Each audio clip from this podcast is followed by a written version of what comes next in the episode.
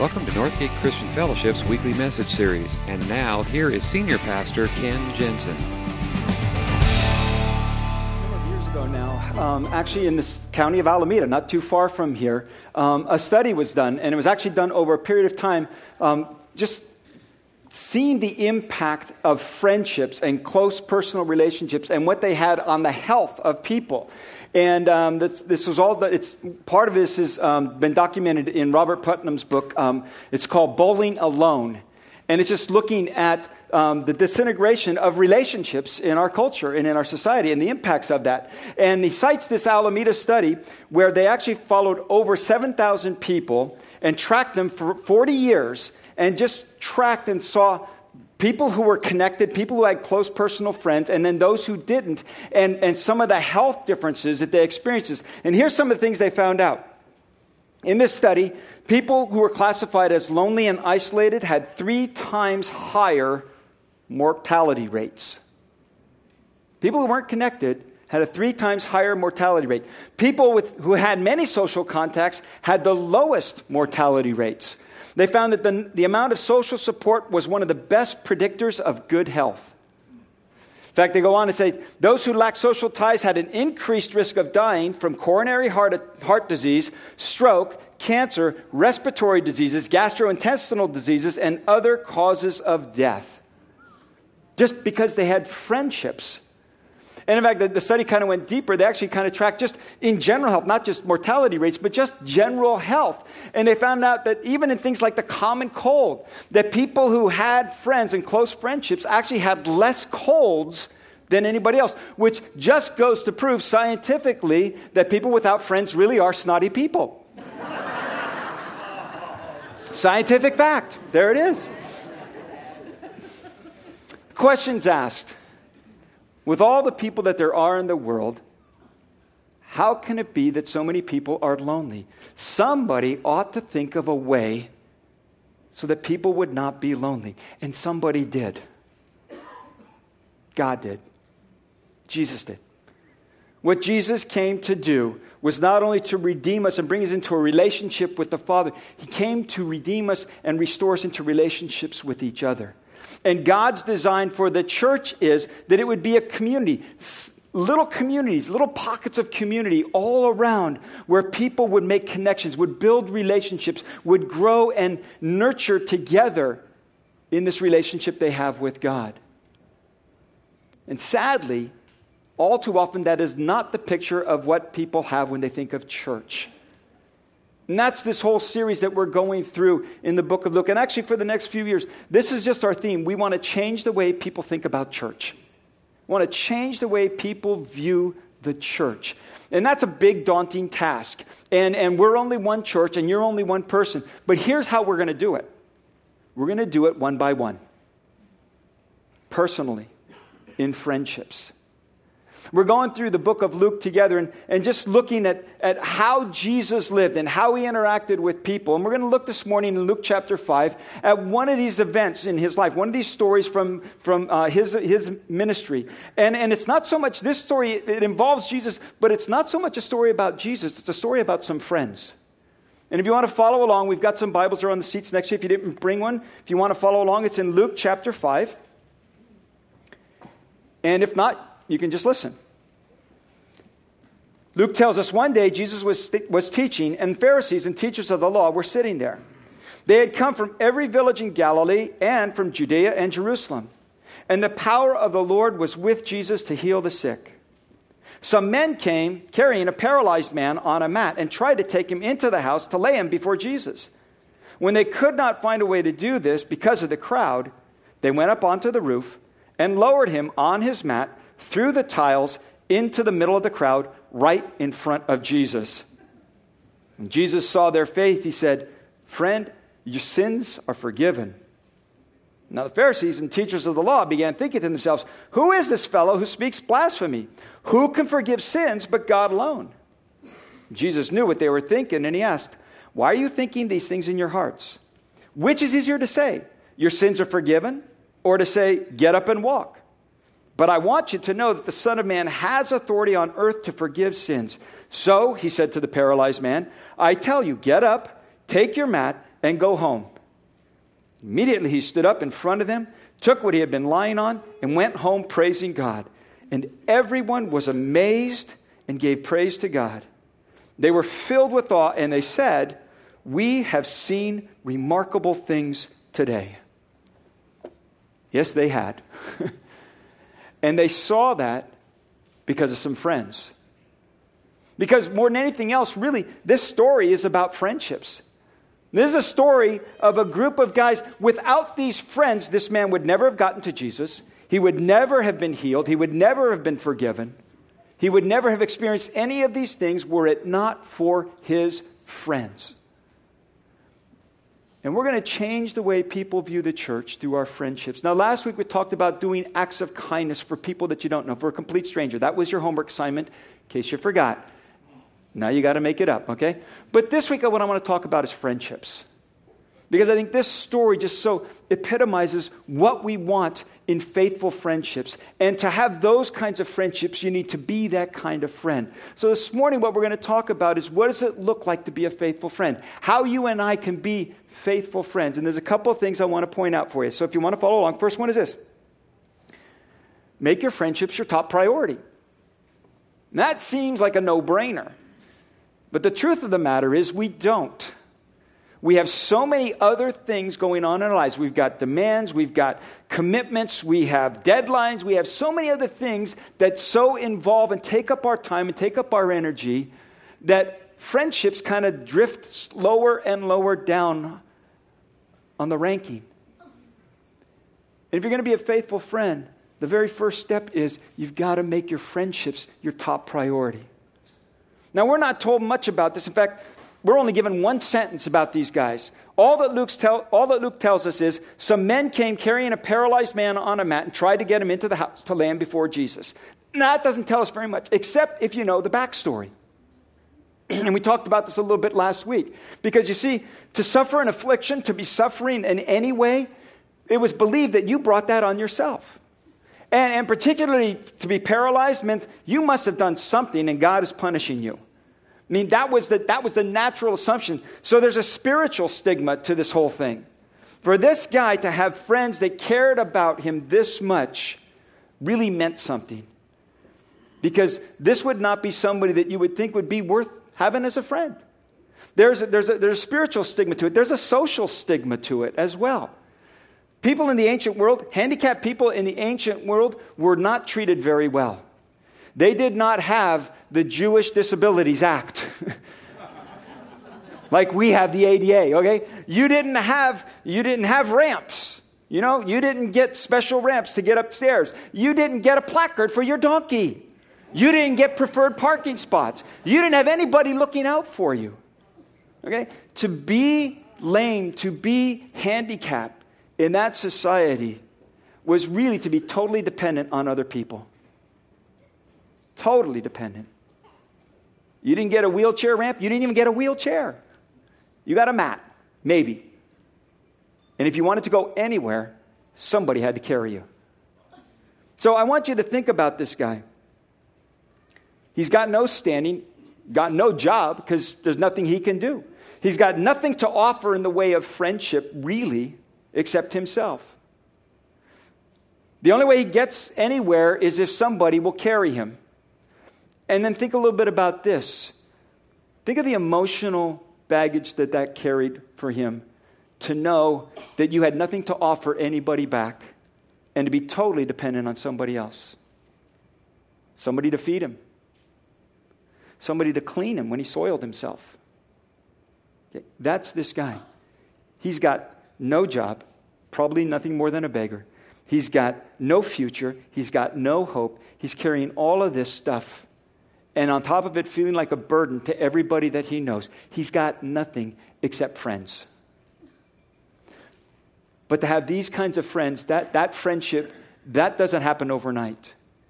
He has a group of guys in his circle of friends that care about him deeply that are involved in his life, that are, that are his mat bearing buddies, kind of a deal, okay? That's what he's got. And that level of friendship takes a priority. See, because you don't get those kinds of friends unless you work on it. And something, we don't know much about this guy, but what we know is he's got a dedicated group of friends. And that happens when you make your friendships a priority. And that takes time. Because the truth is, you can't carry somebody's mat on the run. That takes time. And I think, I, the, here's what I tell you I think the two greatest barriers to deep friendships in our culture is the pace of our lives, because we're just too busy. We got too many demands on us. And the second thing is our television sets. got to be honest. Because of the pace of our lives, we get home for, you know, from work or wherever we've been, and we just, want, we just want to veg. So we turn on the TV and we veg. And you don't develop deep friendships that way. Deep friendships happen when you give them time, when you invest in them. The pace of our lives. And we say things like this. We do things like, I do it myself. I say things like, you know, we need to get together sometime. Yeah, we really ought to get together. You know, we just we don't get together often enough. Let's do coffee. Let's do lunch. And yeah, yeah, yeah. I'll tell you what. Send me an email, and I'll look at my calendar, and we'll figure something out. And if I don't get that email, if I don't get that text, I don't I don't reciprocate. I don't take the initiative. I just, I, I'd like to, I just don't have the time. And what I'm telling you this morning is those kinds of friendships only develop when you give them time and when you give them attention. That's the kind of thing it takes. Because the truth is, there are hurting people all around you. Everybody's got a mat. Everybody's got a mat. Some of them are more visible than others. Some people are really, really good at hiding their mats, but I will guarantee you this everybody's got one. It might be a weakness, it might be a failure from the past, it might be an addiction, it might be family problems, it, might be, it, it could be a number of things, it could be a physical ailment. But I will tell you this this morning the truth of the matter is, everybody's got one. And you will never discover somebody's mat unless you pay attention unless you take the time. Here's two good indicators that I found because I've kind of been, this has been on my radar now for the last week or so as I've been thinking about this. And I've noticed a couple things. you can see it very often in people's shoulders. If you're talking to somebody and they're just kind of sh- slumped shoulders, it's like they're carrying the weight of the world. Probably carrying a mat. something going on. Here's another one because we've got, we've got some friends right now that are going through some stuff. And I just, and I noticed it the other night. I saw them, and, and, and the wife, she has this permanent worried look on her forehead. and I thought, she's carrying a big mat right now. See, if, if, if, we, if we take the time, if we make the time, if we pay attention, you will discover people's mats. But you will not do that if you don't give it a priority. The thing that we know about these guys is they knew their friend. They knew their friend. And they had developed a relationship, and he had learned to rely on them and be vulnerable and risky with them, and they had learned to pick up where he could not. But I guarantee you that took some time. It was a priority for them. They're going to see Jesus, but they're not going to go alone. They got to bring their friend. So the first thing is simply that just make your friendships a priority. Carve out the time for your friends. Second one is then look for tangible ways that you can serve them. There is something that you can do.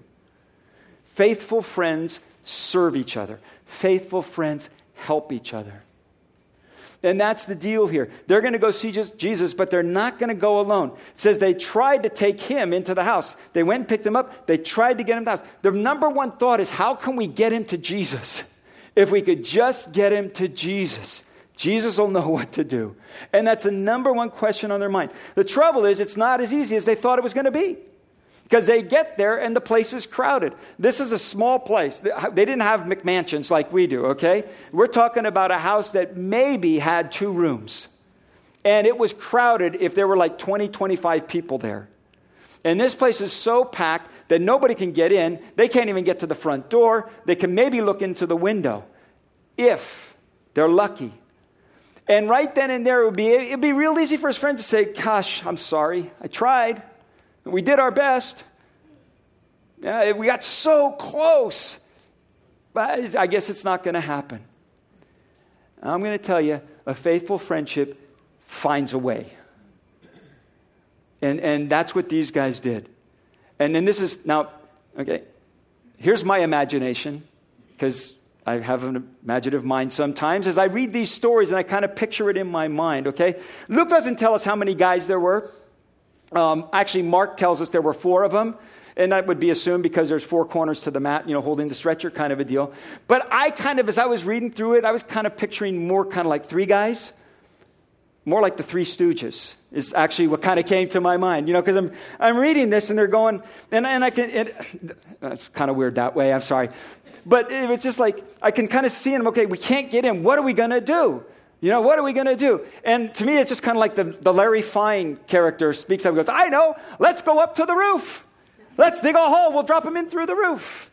You know, and Moe kind of saying, You lame brain, you imbecile, you know, and turned into Curly. He goes, I'm thinking, but nothing's happening, you know. That's kind of my picture of the deal. I don't know. But they came up with this idea. Okay, this isn't going to be as easy as we thought. We got to come up with something. We got to figure out a way.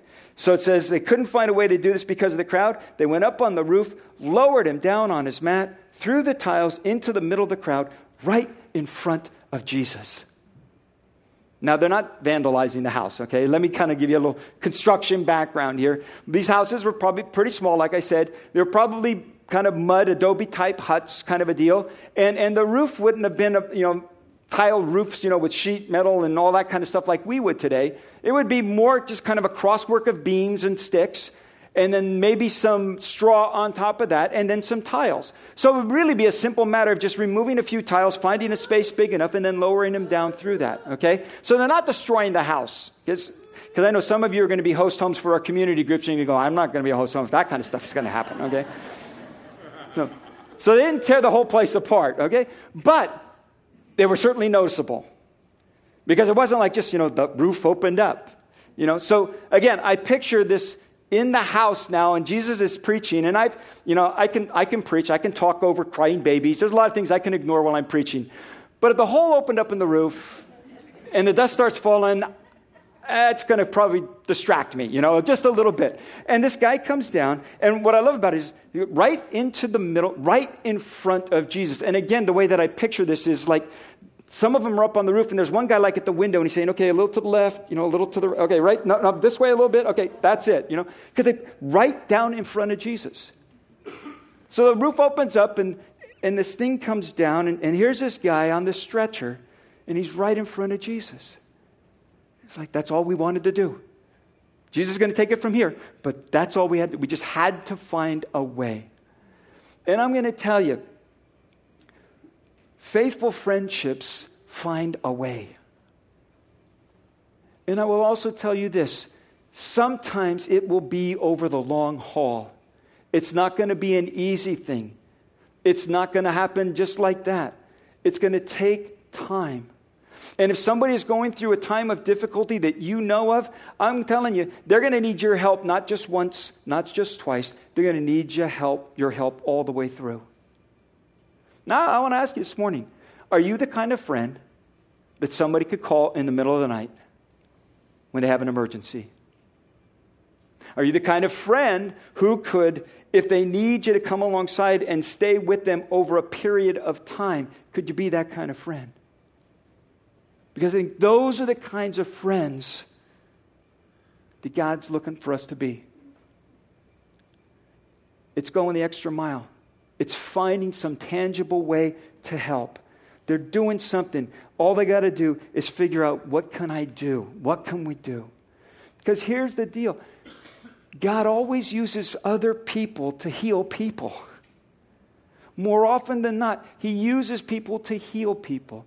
And that's our job to be a part of that healing process. And we're not all doctors. In fact, very few of us are doctors. And you're probably thinking to yourself, what could I do? I don't know, but you could do something you could do something. It might be something as simple as, as making a phone call. It might be something as simple as writing a note of encouragement. It might be making a commitment to take a friend to their doctor's appointment for three weeks in a row or something like that. I don't know. But what I know about these friends is they were not going to give up until something happened. It got a little bit harder than they expected, but that wasn't the end of their attempts. They found another way. And that takes connectedness, that takes intentionality that takes an ongoing commitment to be a friend. And again, this, by the way, is one of the reasons why we put such an emphasis here on our community groups. And we encourage everybody to get into a community group. Because here's what happens as a church grows, as the church gets bigger, and you got multiple services and people are coming and sometimes they come one service sometimes they come another and, and you just all you see each other is passing in the hallway and, and you're never going to know what somebody's mat is if it's just a hi, how are you through the hallway. And the beauty of community groups is we learn to do life together, we learn to grow together, we engage with each other.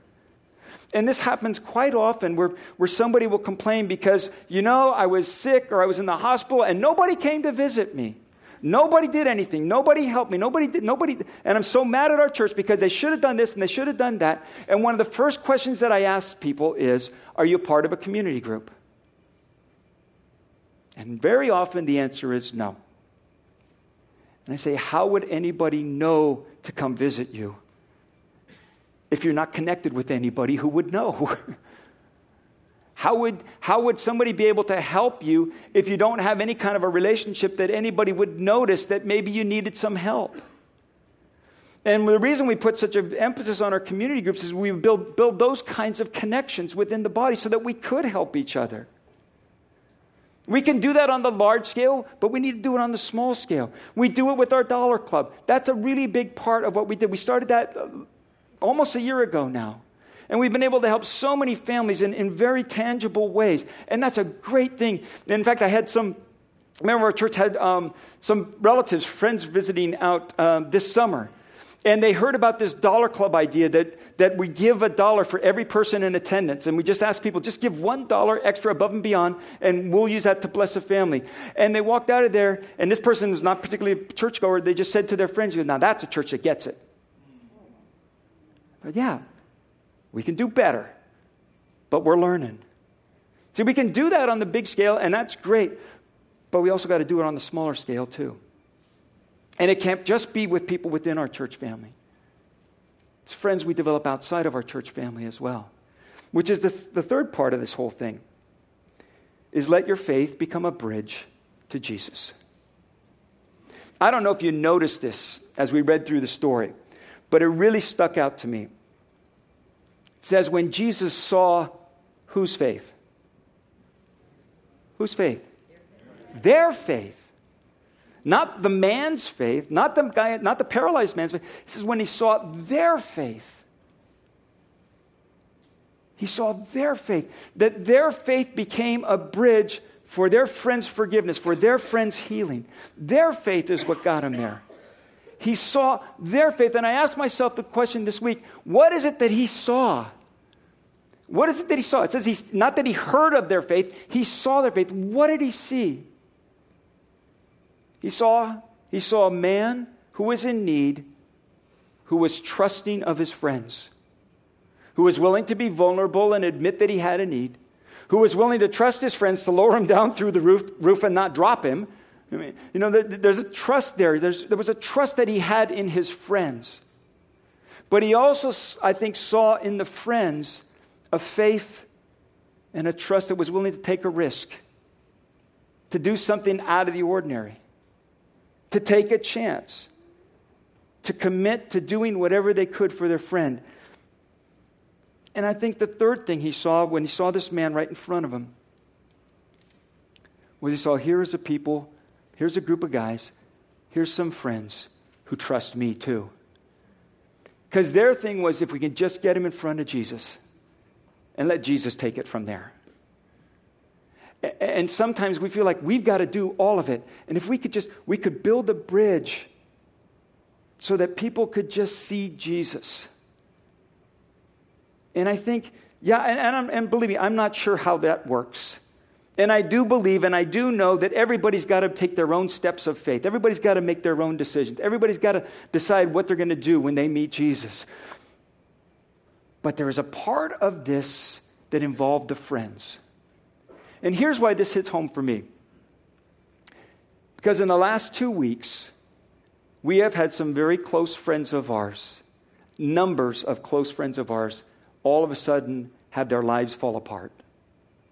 We have two couples that are really close friends of ours that are now heading to divorce. Had no idea that was happening, had no idea that was coming. Should have. Maybe I wasn't paying attention. Two of our really good friends, couples, they're splitting up. I have another really good friend, sailed with for a number of years, diagnosed with bone cancer. I have another friend who's been so racked with pain that now they have become addicted to the pain pills and now has to go into rehab. and it was just like, I remember, I remember sitting at the dinner table talking with Betty and saying, it seems like everybody around us has fallen apart. what are we going to do? Because these are people that we care about. And last Sunday night, Betty and another friend of ours, theirs took, took the friend out said, you know, let's just go out to dinner. Let's just talk. Let's just have fun. Let's just do something. My friend with bone cancer. And I found out. I said, I'm, I'm going to be with you wherever this goes, however long it takes, I'm going to be with you over the long haul. And, I, and I've, made an, I've made a date with him. Every week, we're going to get together for lunch. And, and we're not going to talk about cancer unless you want to talk about it, but we're just going to get together for lunch. And I'm just going to, I'm just going to hang out with you and we'll try some restaurants we've never been to. We're just going to go have some fun together. See, it, it could be something that simple. Because sometimes I think the needs are so overwhelming. I can't heal him, I can't do anything, but, but I can be a friend. And, and here's the deal my prayer is, my prayer has been last couple weeks God, somehow, somehow, would you see my faith for him? Would you see my faith for them? Would my faith somehow be a bridge? And I don't know how that's going to happen. I don't know how that works, but I'm just praying, God, would you somehow, could my faith be a bridge for them to you? However, you can do that. I'm just going to make myself available. See, every one of us in this room, I think, can think of somebody in your life, some friend that you have that's hurting right now. And you could make a difference for them. You could, you could build a bridge for them to Jesus. Because when, hap- when that happens over the long haul, you know the kinds of things that happen is people, people will say things to you like, you know what, I don't know if I believe everything you believe, but I know you believe it. And you're the best friend I got. And that faithful friendship could possibly be the bridge for your friend to know Jesus. All they, this, this was their faith. They didn't know what Jesus would do. They had no guarantee he would notice them. They had no guarantee he was going to heal them. But they said, if we can just get him to Jesus, we'll let Jesus do the rest. And if that can just kind of be our attitude, I, I just want to help get you to Jesus. Whatever I can do. If it means digging a hole in somebody's roof, I'll take that risk or if it means just writing a note of encouragement, whatever it is. So, this is going to be your change the way people view the church assignment this week. Serve someone you know who needs your help. Specifically, serve a friend who needs your help. And I'm just going to let me give you a little bit of warning up front because it's real easy to serve people who are appreciative you may not get the appreciation. I'm just going to warn you up front. And, and in fact, there may, be, there may be friends that you help, and all the things that you do will never be enough. Serve them anyway. In fact, there may be some friends that you might do a hundred things for them, and then one thing you promise to do, and for some reason you don't get around to it, or something comes up, or you never do it, and they might even badmouth you to everybody because you're no good of a friend, and you're going to want to say, wait a minute, what about all these other things I did for you? Do it anyway. Because that was one of the things I was thinking about and, and, and I kind of have encountered. And I thought, well, wait a minute. Don't, what you, well, you know, wait a minute. What about, what about, what about? And I thought, wait, that, that, that's not Jesus. Jesus constantly did things for people who didn't appreciate it. Many who never gave him thanks. We did it anyway. And if we're going to change the way the people see the church, then we've got to change the way we do our friendships. And that's one way that you and I can do that this week. That makes sense? So here's what I'd like you to do on your paper, just right now. It might be the name, might be the first name, might just be the initials. But the friend that you know right now that needs your help, that needs some kind of help, just put their initials down, put their name down there. And then this week, specifically find a way that you can help them. Do something tangible. All right? Let's bow our heads together. Thank you for listening to this week's message. We trust that you'll join us again soon for another uplifting message from Northgate Christian Fellowship, located in Benicia, California.